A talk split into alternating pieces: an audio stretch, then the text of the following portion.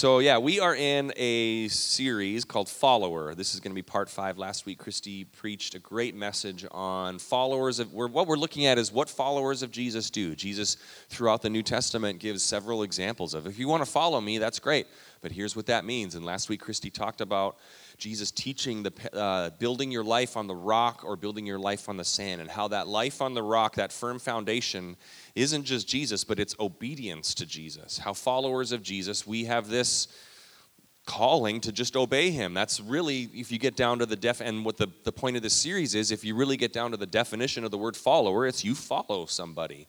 You follow them. You closely follow the teachings of Jesus and his example, and you apply it to your life. And so I've wanted to do this series because as a church, we're kind of entering a whole new season. And if you are new, and if you come to lunch today, in addition to Chipotle, you'll hear all about where we're going as a church. And one of the things is we have a building that we are we have purchased and we're currently under construction downtown Farmington. So I wanted to as our church, you know, some people see it, well, you have your own building now, you're a real church, you're a grown-up church, you're a responsible church. I don't know about that. But um, as we enter that season, I wanted to take a few weeks just to remind everybody here's why we do what we do. Here's why we do what we do. Church can mean a lot of things to a lot of people. Christianity can mean a lot of things to a lot of people. So we're going to go through some of the core teachings of Jesus. See, this is what we're about. As we are a portable church here at Faith United Methodist, and they have been so wonderful to us for four and a half years now, allowing us to meet here. And as we enter a new season where we have our own building, we're going to see growth as a church in numbers. We're believing that we're going to reach our community uh, more effectively with our own tool for ministry. It's not just about a building, but we're going to have that ability to have more outreach, more events, more things that we can do for the community. As we do all of these things, I want us to stop and just to pause and recognize okay, Jesus, what have you called us to do and be as the church? And that is what we're doing in this series called Follower. So we talked about the idea week one how the disciples, when they were first called to follow Jesus, they left their fishing nets. They were fisher. A lot of them were fishermen. That was symbolic of they're leaving behind their livelihood. This is a life change. This is not just a follower like we believe a follower is today. You know, for example, on Instagram, here's TMI, but I follow Taylor Swift on Instagram. And if you don't like it, you're going to have to deal with it. But I'm a, I'm a Taylor Swift fan. But it doesn't mean, you know, I, you know, I'm not, I don't, you know, stalk her you know i don't don't do that i'm not a follower i'm not she doesn't know who i am we don't do life together not yet anyways um, Maybe she's listening to this. I've been at all your concerts. Oh, I've only been to one. Um, you know, that's what we think of as a follower today is someone who is a fan or you support them or you want to observe them. Um, and that's what we think in following Jesus. Well, I like Jesus. I support Jesus. I want to keep in keep in touch with Jesus every once in a while so I know what he's been up to. That's not what following is. Following is leaving your old life and saying, "Jesus, I'm following you. Whatever you have me do, I'm going to obey. I'm going to pattern my life after your teachings and after your example. That's what we're talking about today. So, we talked about that. We talked about Jesus calling people to be born again. There's a change in your life. It's like you're born again. We talked about dying to self, how following Jesus is a foundational idea is we no longer live for ourselves. We die to ourselves, the flesh, the self. We push that down and we follow Jesus. And like I mentioned already, Christy talked last week about a life of obedience to him. So today, we're going to talk about um, the idea that Jesus taught in Luke chapter 19. Luke chapter 19, if you want to turn there. If you need a Bible, there should be some black hardcover Bibles in the pew that you're sitting in somewhere. You can follow along in Luke chapter 19. This is the story of Zacchaeus. Now, some of you are thinking, I went to Sunday school. I don't need the Bible because I already know the song. Last week, Christy had a song, a Sunday school song in her message, too, right? It was the, the wise man built his house on the rock, the wise man built, right? Well, this week it's Zacchaeus. Anyone know the Zacchaeus song? Look at all. See, we need, but we need more songs in Sunday school. Zacchaeus was a wee little man, and wee little man was he. And he climbed up in the sycamore tree for the Lord he wanted to see. And as the Savior passed that way, he looked up in the tree and he said, Zacchaeus, you come down, for I'm going to your house See, what we've had, I know I've preached on this before because Now, I apologize. Some of you were RSVP'd for the lunch for new people, and right now you're canceling that RSVP. You're like, I am out of here. This church is wacko. I want nothing to do with them, even with Chipotle. We talked about this last last I think I must have preached on this because Christy grew up in a house that said, For I'm going to your house for tea, for I'm going to and I'm like, that's crazy. But of course, I've sung lyrics to songs that were wrong too. So, all right, that is Zacchaeus. Now we'll get the actual version from the good Lord himself, the good book, Luke chapter 19, starting in verse 1. It says this Jesus entered Jericho and was passing through. A man was there by the name of Zacchaeus. He was a chief tax collector and was wealthy. So, if you've been around here long enough, I'm going to pause there and just say anytime you see tax collector, you have to know he's someone who sold out someone who was a Jew and sold out to the Roman Empire and now is collecting taxes on behalf of the hated Roman Empire, taking advantage of his fellow countrymen. So this guy is not well liked. He's a sellout, and the other Jewish people do not like him. A man was there by the name of Zacchaeus. He was a chief tax collector and he was wealthy because he took advantage of people. He wanted to see who Jesus was, but because he was short, he could not see over the crowd. So he ran ahead and climbed a sycamore fig tree to see him, since Jesus was coming that way. When Jesus reached the spot, he looked up and said to him, Zacchaeus, come down immediately. I must stay at your house today and have tea. No, he didn't say that. So he came down at once and welcomed him gladly. All the people saw this and began to mutter, He has gone to be the guest of a sinner. But Zacchaeus stood up and said to the Lord, Lord, Lord, here and now I give half of my possessions to the poor. If I have cheated anybody out of anything, I will pay back four times the amount. Jesus said to him, Today salvation has come to this house because this man too is a son of Abraham. And then here's the words we're going to focus on today. For the Son of Man came to seek and to save the lost. So, first, you see all this conflict that brews. Every time the Pharisees are involved, and every time Jesus is involved, and someone that the Pharisees or the religious do gooders consider a sinner, right? And that's everybody other than the Pharisees to them. They see Jesus hanging out with this hated tax collector, and they say, Why would he go over to his house? That's not what the religious people do. And Jesus takes this opportunity to remind them I'm not here for the so called religious insiders, I'm here because the Son of Man came to seek and to save the lost. Jesus recognizes this opportunity to let everyone know why he's here and what he's all about. It's for those who have not yet been found, it's for the lost, it's for the outsider. And first, I want to highlight one thing about this story. I'm sorry, I'm not going to, I don't want to be a diva pastor. I'm going to need a glass of water or something if somebody could grab my Hoff. Hoff is on it. Thank you, Dave um, unless you guys are leaving. no, because then they both got up. And I thought, oh, I've made this awkward for everybody. They are leaving, but hopefully Dave will bring me a, yeah, he's going to bring me a glass of water first. Oh, man. That was well timed. Now we're all going to give Dave a, an evil look as he's walking out because he's leaving church early. And Jesus said, whoever leaves the house of the Lord before the service is over. Dave, thank you very much. Enjoy your day. Oh, you're not leaving. They are. The rest of your family is the pagans. You're staying put. Well, of course you are now, now that I called you out. Honey, start the car. Oh. Oh man, where am I? Okay, first of all, I love this story because here's one thing. If you've ever studied all the world religions and you've thought, well, why is Christianity is just the same as all the other religions?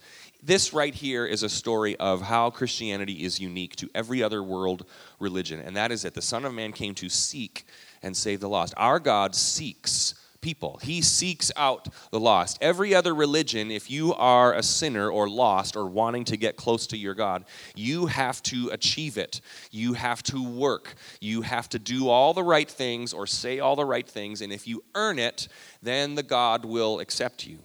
But what the Bible talks about our God, which is unique to Christianity, is that our God seeks. You are here, I am here because of a God whose presence sought you out, who spoke to your heart, who reached out to you and offered salvation free of charge that you don't have to earn. But our God sought people out, gave his life for them. And that is unique to Christianity. Others seek after God. Our God seeks after the lost. That is wonderful. That is amazing. That is unique and shows the heart of our God, that shows the heart of Jesus Christ, that He came for those who are lost. If you are lost, if you have yet to give your life to Jesus, He is here seeking after you. He came and gave His life for you so that you could be found. Our God seeks those who are on the quote unquote outside looking in. The Pharisees in this story were all about the insiders.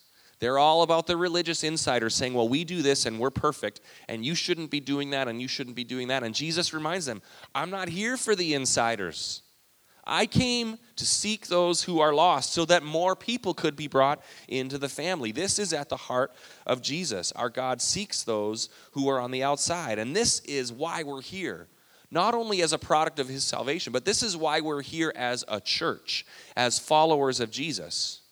Because we are going to join Jesus as we follow him in seeking the lost, in reaching those who are on the outside. That's why we are here. So, if you're here today, excuse me, sorry about this. This could get gross with the throat. Um, if you're here today and you have yet to become a follower of Jesus, know that God is seeking after you wanting you to be saved, knowing that you're not too far gone. He reaches out. He, you're like Zacchaeus in the tree, and Jesus is stopping and saying, I want to come into your life. I want, I'm seeking after you. I want to come into your life. But maybe you're here and you've become a follower of Jesus and you're just learning what it means to follow Jesus. This is the core of the heart of our Savior is reaching out to those who are on the outside, reaching those who are in need, who are lost. So even at a brand new even as a brand new Christian, you can still say, you know what? I want to bring other people along. I want to find out who are the lost people are and the outsiders and bring them in. This is the heart of our Savior. Amen? This is the heart of what He is about. And maybe some of you are like me and you've been a Christian for years and years and years and years. And this message is a reminder at the heart of everything we do, it's going out and finding the lost and introducing them to Jesus. Because that was at the heart of our Savior. That is at the heart of our God who came to seek and to save the lost. We are a seeking movement. We are a seeking movement. We are not a club for the religious types. Okay? We are seeking those who are lost and saying, We have found life in Jesus Christ. Come and see. Let me introduce you to Jesus. We, if you don't know this about our church, our church is an Assemblies of God church. That's the denomination we are a part of. And so that means we have a fellowship of other assemblies of God churches around. There's another one in Farmington. We have a district office in Minnesota. We have youth camps and the youth convention the kids are going to in, in next, this week is an Assemblies of God youth convention. But at the heart of our denomination is a sending and seeking movement. The Assemblies of God leads the world in so many ways as far as sending out missionaries. We are sending out, we just had um, this past year, we did We've counted all the people who are being sent out as first time missionaries, and it was the highest number we've ever had. It was the highest number any denomination has ever had in first time missionaries being sent out to seek and see the lost found. We are a part of a missions movement that all would hear the good news. So, as a church, this is a reminder we have an outward focus. We have an outward focus we are looking to those who are lost, to those on the outside. So, for our church in this upcoming season, we're going to become a grown up church with our own home and our own bills to pay, right? Our own mortgage and all these things. I've seen this in many churches, not really young churches, but more as churches get older, and maybe it's the same as people when they get older. They stop looking out so much and they start worrying about the inside a little bit too much and we stop worrying about the outsiders and we start focusing on those who are here and making sure all the people who are here are happy. And we have all the right bells and whistles and ministries for the people who are here. And then the people start complaining because well I didn't like the color of this that you painted this and the music's too loud and the temperature wasn't right and somebody took my seat. And you know it's the it's the the natural flow of any organization, especially a church, after many years is to start looking inward and to make sure everybody on the inside is happy. It's so easy for churches to gradually turn inward as they get older, or in our case, as we get a building and we have more responsibilities. Instead of looking to the outsiders, we're looking to the insiders and making sure everybody's happy. You see this in churches that no longer have a sense of urgency about reaching the lost. It becomes about keeping everybody happy. And we turn inward, and the people get bored because we're not doing anything with our faith. And bored people turn inward and selfish and whiny, just like kids. Okay? Have you ever noticed that with your kids? When they're whiny and like, why is this happening? And I don't want to eat that. And I didn't ask for that kind of cheese on my sandwich. And the, after a while, you realize they're not brats, they're just bored right? Go do something with your life, right? If you would just go do something and come back when you're hungry, you wouldn't be so worried about exactly the right recipe for. We have this in our house where kids will be like, I'm hungry. And all this, well, we've got this, this, or this, or this, or this. And every time, no, no, no, I don't want that. Well, you're not hungry. If you were, you'd eat something, right? If you were really hungry, if you've ever been really hungry, you don't care what kind of cheese is on your sandwich, you're going to eat it. Yes. Thank you, Patty. Get it. With your kids, you just realize you're just bored. You're just bored. Go out and do something. Go out and do something, and you'll find less things to complain about. This has, in the social media age, the epicenter for whiny complaining is found in neighborhood Facebook groups. Okay? So, for example, I live in Charleswood. And some of you are like, ooh, Charleswood. We just we just had a new new monument sign put up at thanks to Mark. Yes, there's the guy who did the work right there. Some of you are like, whoa, Charleswood. Well, we have I'm a member of the Charleswood neighborhood Facebook page. Now, all, for the most part, all it is is just people complaining about stuff. And someone will say, this, these teenagers were out walking around, you know, kicking the garbage can at the park. And then all the other people, how dare they? And then it's parent shaming. Where's their parents? And how could they? And it just goes on and on. I'm like, man, all, all these things they're listing, I used to do as a teenager. I just don't think the parents had Facebook or they had too much other stuff to do to complain about it. But you, you know, loud vehicles, when's the snowplows coming? Teenagers behaving badly or driving erratically and all these things. There was one well, there was one time I got singled out. I got Facebook shamed because I it was this time of year I was too slow to rake the leaves on my lawn. Yes. This is serious business. My thought is I'm going to I'm going to wait till the leaves are all off the tree and rake this sucker one time. Right? So my leaves were they were piling up, but there was still some up there. I'm like, it's not time yet. And then we had a the Lord hasn't, you know, warranted yet because there's still leaves up there. And then we had a really windy day, and the, all the leaves blew off my lawn. And so I see that as the hand of the Lord, as a miracle, right?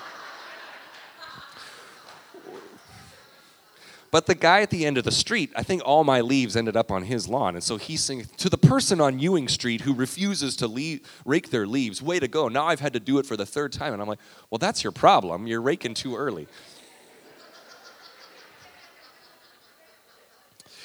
But there was one time I was asking Christy about this. This was my favorite one is that somebody post on the Charleswood Facebook page posted a picture of what looked like the remains of an animal that had been eaten. So obviously a bigger animal had come along, found a squirrel, eaten the parts that they wanted and left the remains there. Well, this mom said, "What is this and why is this on the sidewalk? What kind of kids would do this to an animal?" Right? And then all the other moms, the kids in this neighborhood are the worst. Where are their parents? And then it was like these these kids aren't are being raised i don't know what it was these kids are being raised without any guidance or leadership they're going to turn into serial killers one day look at what they did to that animal and i'm just like oh my goodness and finally someone with a calmer perspective said that's like a, a, hawk or a coyote or something that ate the animal and left the rest there. It's, it's, it's going to be fine. You're, the kids in this world are going to be fine. But it had worked up into such a frenzy. And my thought in that moment was everyone in this group needs to get involved in the community or go outside or find something to do because with too much time on your hands, you're going to just start complaining about useless stuff. So the point of that whole go around illustration was a church that stops having urgency for why we are here is to start complaining about useless stuff. And it's just to ramp up and it's to ramp up. And we're to be like the Charleswood Facebook page. So if I've got a few people from Charleswood here, I hope the guy at the end of my street isn't listening to this today. I'll, I'll rake my leaves, I promise.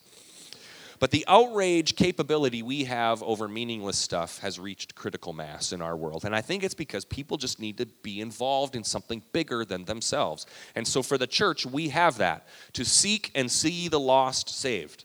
That's what we are about. When we start complaining about inward stuff, if you see a church that's started complaining about inward stuff and how nobody's behaving the way they like, that's a good sign that they've lost focus on the urgency of the call that we have to reach lost people. Amen? So that's what we are about. I've heard this said that it's the difference between a battleship and a cruise ship. Okay, if you get on a cruise ship, everything's decorated beautifully and it's designed for one thing for your comfort. And meals all the time, and music options, and you got entertainment and stuff for your kids. And it's just like, yes, I feel like I'm being taken care of. And you probably have a good sense of people complaining because they've turned inward and it's all about them. That's what a cruise ship is for. A battleship is not decorated, you know, nicely there's not meals all the time, there's not entertainment all the time because they have a mission. They're there for a purpose. They're out doing something. So they're not going to complain about the, the, the amount of entertainment. A church is not a cruise ship. A church is here because we have a mission to see the lost saved. And so anytime we start turning inward and complaining about stuff, that's a sign that we've lost focus on what we are doing as a church. Churches with that burden to reach the lost aren't worried about the silly inward things because the urgency cuts down on all that unimportant stuff.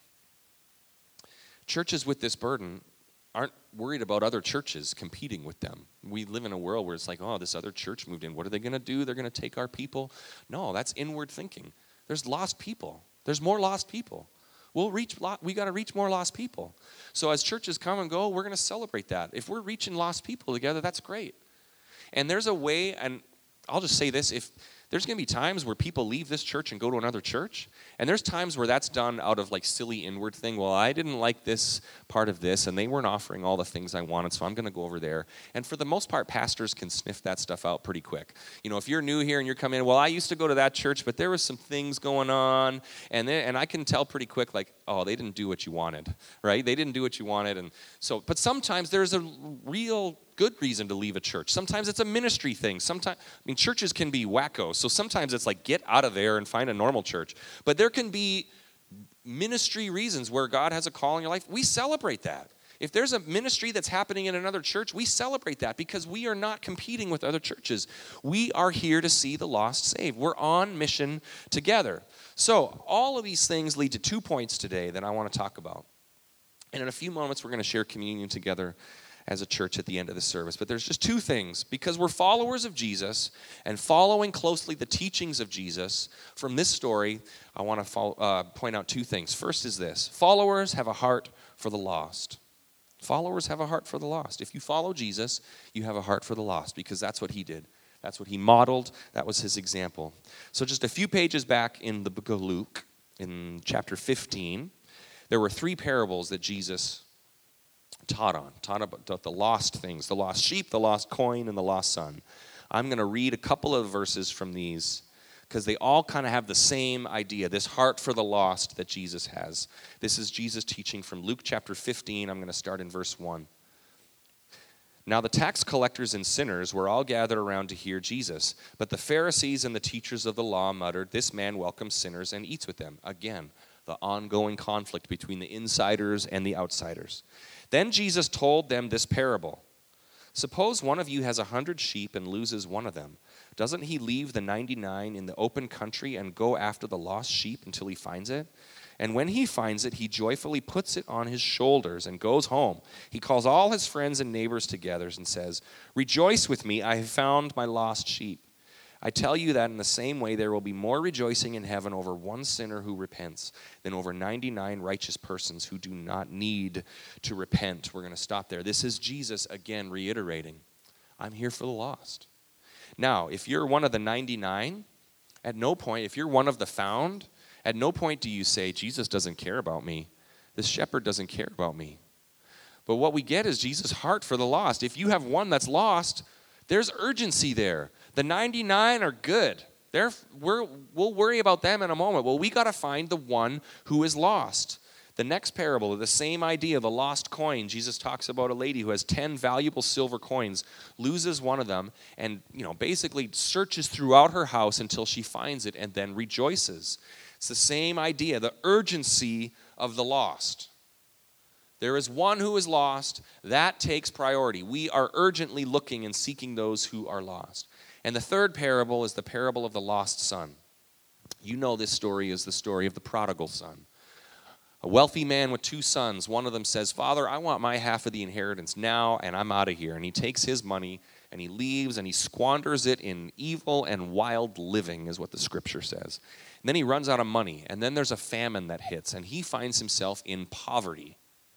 He's eating the food that the, the farmers are given to the pigs. This is how low he has come. And he finally realizes, I had it better at home. Maybe my father, after I have turned and rejected him, maybe my father will take me back. And he wanders home humbly in defeat, stumbles home, hoping that his father will take him back. And his father rejoices. His father rejoices, welcomes him home, takes the fatted calf and kills it and prepares this great feast for his son who was lost but is now found. This is Jesus telling this story as again a reminder. His heart is for the lost. But what I want to read today is the response of the older or the younger, the older brother.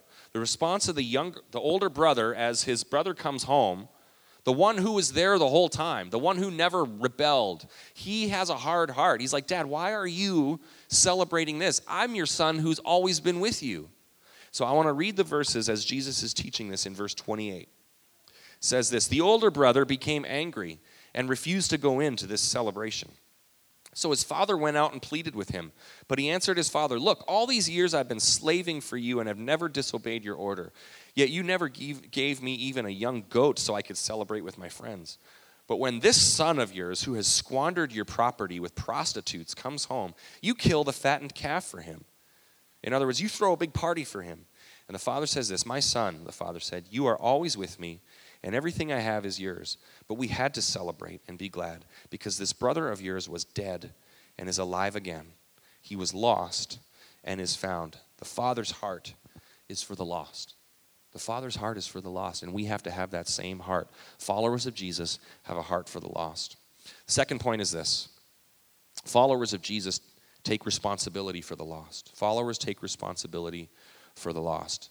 The end of his ministry on earth after Jesus died and rose, he gave the Great Commission. That's in Matthew 28, verse 18. It says this Then Jesus came to them and said, Do we have that scripture, Matthew 28, 18? All authority in heaven has been given to me. Therefore, go and make disciples of all nations, baptizing them in the name of the Father, and the Son, and the Holy Spirit, and teaching them to obey everything I have commanded you. And surely I am with you always to the very end of the age. If you are an insider, if you are found, if you're a follower of Jesus, that's our mission. That's it, to go and make disciples. This is not something that's just for the professionals. This is not something that's just for the pastors or the, the preachers on TV. This is for followers of Jesus. If you're a follower of Jesus, this commission is for you. Go into the world and make disciples. So, go into the world, what does that mean? Well, this week you're going to go into the world. You're going to go to school. You're going to go to your workplace. You're going to go into Charleswood neighborhood and make disciples. This is why we're here, to make disciples. This is the mission that we are on. It's not for me and Christy to do. You know, the goal of this is for not, not for you to all of you line up all your lost and unsaved friends and for have us to quickly, frantically run around trying to save as many as possible. This is for all of us to do. This is why we are here as followers of Jesus. This responsibility is on us. We feel the responsibility that eternity hangs in the balance for people who are lost. This responsibility falls on us. This is what Jesus had in mind when he had the small group of disciples and said, It's now up to you. And the movement has spread and spread through generation after generation, and now it's us. The responsibility falls on us. So I need everyone in this church to think outward, to think outward, to own the responsibility for the lost.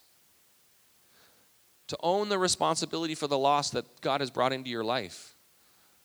There was one church, I don't remember what church it was, but the, one of their things was own your block. Own your block. The block that you live on, those houses, pray for them, build relationships with them, take responsibility for the lost people in there, because that's why you're there. You might be the only one who's going to share Jesus Christ with the people in your school, on your street, in your workplace. So we have that responsibility as a follower of Jesus. And so, as you do that, and here's the thing here's what I want to end with. As you do that, some things are going to happen. As you take that responsibility for the lost people that you have in your world, here's some things that are going to happen. You're going to feel less stressed about the unimportant things in your life because you're going to have a higher mission, a higher calling you're going to feel a burden for the lost grow. Maybe you don't really feel that right now, and just out of obedience, you're going to walk in obedience and faith. And, but you will feel that burden for lost people grow. You'll have a heart of care and concern for them. Your prayer life will increase as you sense that mission that God has for you. You'll get involved more at church. I, when you invite somebody to church, and maybe you're here today and you've been inviting someone and they finally came, when you invite someone to church, you're like, oh, you, you feel that stress, don't you? I remember that. You're like, oh, please let the music be okay and don't let pastor say anything dumb and help the kids to have a good time in church and help it not to be so hot in there because they don't have air conditioning and thankfully it's fall now. And all these, when you invite someone to church, you instantly take so much more ownership about your church, don't you? You're like, oh, hopefully somebody will welcome them and be friendly to them in the lobby right? Hopefully they meet somebody and feel welcomed and feel at home. That's what we're doing. That's what will happen as we get this burden and this responsibility for lost people. You will see, if you do this, you'll see a greater sense of joy and purpose and peace and calling. You will feel more alive as you do this. You'll realize this is why I'm here. This is great. It's addicting. This is fun. Seeing God use me to change the life of somebody, that You'll never get tired of that. When you see somebody that you built a relationship with, okay, full disclosure here, and this is where you may walk out of this church. I go to Zumba class all the time, and I say that today because my Zumba instructor is here today. Well, when I, now, if the Lord can use me dancing in a Zumba class for His glory, then He can use anything because it's bad. It's bad, but I love it. And the, the reason I do it is fun way to get some exercise but because people that I've built relationships there have come to church. God has touched the lives of people in that class. People will come up to me at the end of class and start talking about spiritual things. It's super weird, and I feel weird after dancing to the songs that we dance to that they want to talk about church and faith. But God is using, I'll never get tired of having those conversations. I get emails from time to time from people who are newer to the faith, or they're just coming back to faith, or they're taking a step, and they're like, What Bible should I read? Or what, what resource do I have? I love that. Christy and I will share moments like that all the time of I'm so glad we get to be a part of this because God is using our humble efforts to change eternity for people. Like that's amazing. So you will have, as you get this burden for lost people, a joy, a calling, a purpose to your life that you're not going to get when you just think about yourself. There is a misunderstanding at times with this, and you might be thinking that today. You might be new to faith, or you might be here just thinking, my life's a total mess right now. I got to figure out me first, and then I'll worry about the lost. Okay? It's like the airline announcement that if you depressurize, the airbags are going to come down. I always feel it's weird. Parents, put the mask on you first before you put it on your kids. I'm sure there's a good enough reason, but I'd have a hard time being like, hang on, suffocating children while dad takes, takes care of himself, right? That does, I'm sure there's a reason. But here's the deal if you're thinking, I got to figure out myself first before I can worry about the lost, that's, that's not right. Every season you are in, especially if you're in a mess, that's a season that God can redeem for His glory. And you can bring other people along with you and say, I'm a total mess, but here's what I'm reaching out to God for. Let me tell you about my Savior who received me as a total mess, who sought me out when I was a total mess. So don't be thinking that, well, I got to just get my life in order first. A, none of us ever really get our lives in order, right? Do we? Is anyone? I mean, we're always going to be a mess in some way. So let's use that and bring people along. Let's think outward. That's a misunderstanding if you're going to think, well, I got to get myself figured out first. As a church as a whole, it would be really easy for us to say, well, we got to get this building finished and paid for and make sure we got all the bills covered before we worry about outreach and missions, right? Let's take care of us first. No, we're not going to do that because that's not what we were designed to do. And God is going to bless you individually and bless us as a church when we have His heart for lost people. So, who has God put on your heart? Who has God put in your world? Maybe there's someone right now that you're, it just comes to mind. You know God has that person in your life for a reason because He wants you to seek them out, build a relationship, share your faith with them. And I'm praying for all of us that God's going to open doors this week for a classmate, someone in your school, someone at work, someone in your neighborhood, a neighbor. You know, maybe love your neighbor as yourself is your actual neighbor right next door. That's why God has you there as followers, we got to grow in this. And I'm praying that God is going to open those doors for all of us, for all of us to do that, to have that responsibility and that heart for the lost. You're never going to regret it. You're never going to regret it. And you'll get to heaven someday, and we won't know on earth all the ripple effects of ways that we reached out. But I believe the favorite day in heaven is when we're going to get to see the people who are there in part because of something you did a word that you shared, a Bible verse that you shared, sometime you prayed with someone or you shared your faith or you went to a Zumba class. That's going to be really weird and awkward if I see the people who are there because of my Zumba skills. Um, you're going to get to heaven someday and you're going to see the people who are there because of the investment that you had in lost people, the heart that you had for lost people. And you're going to say, Man, I'm so glad I did that. It was worth every moment. It was worth every moment. I want us to grow in that. You're never going to regret it. As we close today, we're going to take communion together. And I thought this was a good day to do communion. We do we take communion, we should do it more often, but we take communion once in a while because it's something that Jesus said to his followers, do this. Do this once in a while so that you remember what happened on the cross. So that's what we're doing today. And we're going to in a moment we're going to take communion together. Christy's going to lead us in a song, but here's why I wanted to do this today. Because this is when we remember that Jesus came to seek and save the lost. This was his heart for lost people. That he had that burden and that responsibility for lost people. This is when we remembered that that burden and responsibility led him to the cross where he died for you and I. And so we've got some grape juice and some crackers up here. And they represent the blood and the body that was broken and shed for you because of his heart for the lost, because you were the one that was lost. And Jesus said, I got to go out and reach the one. I got to go out and reach the one. And I'll pay whatever price, and I will give my life on the cross so that we could receive forgiveness and mercy and new life. So,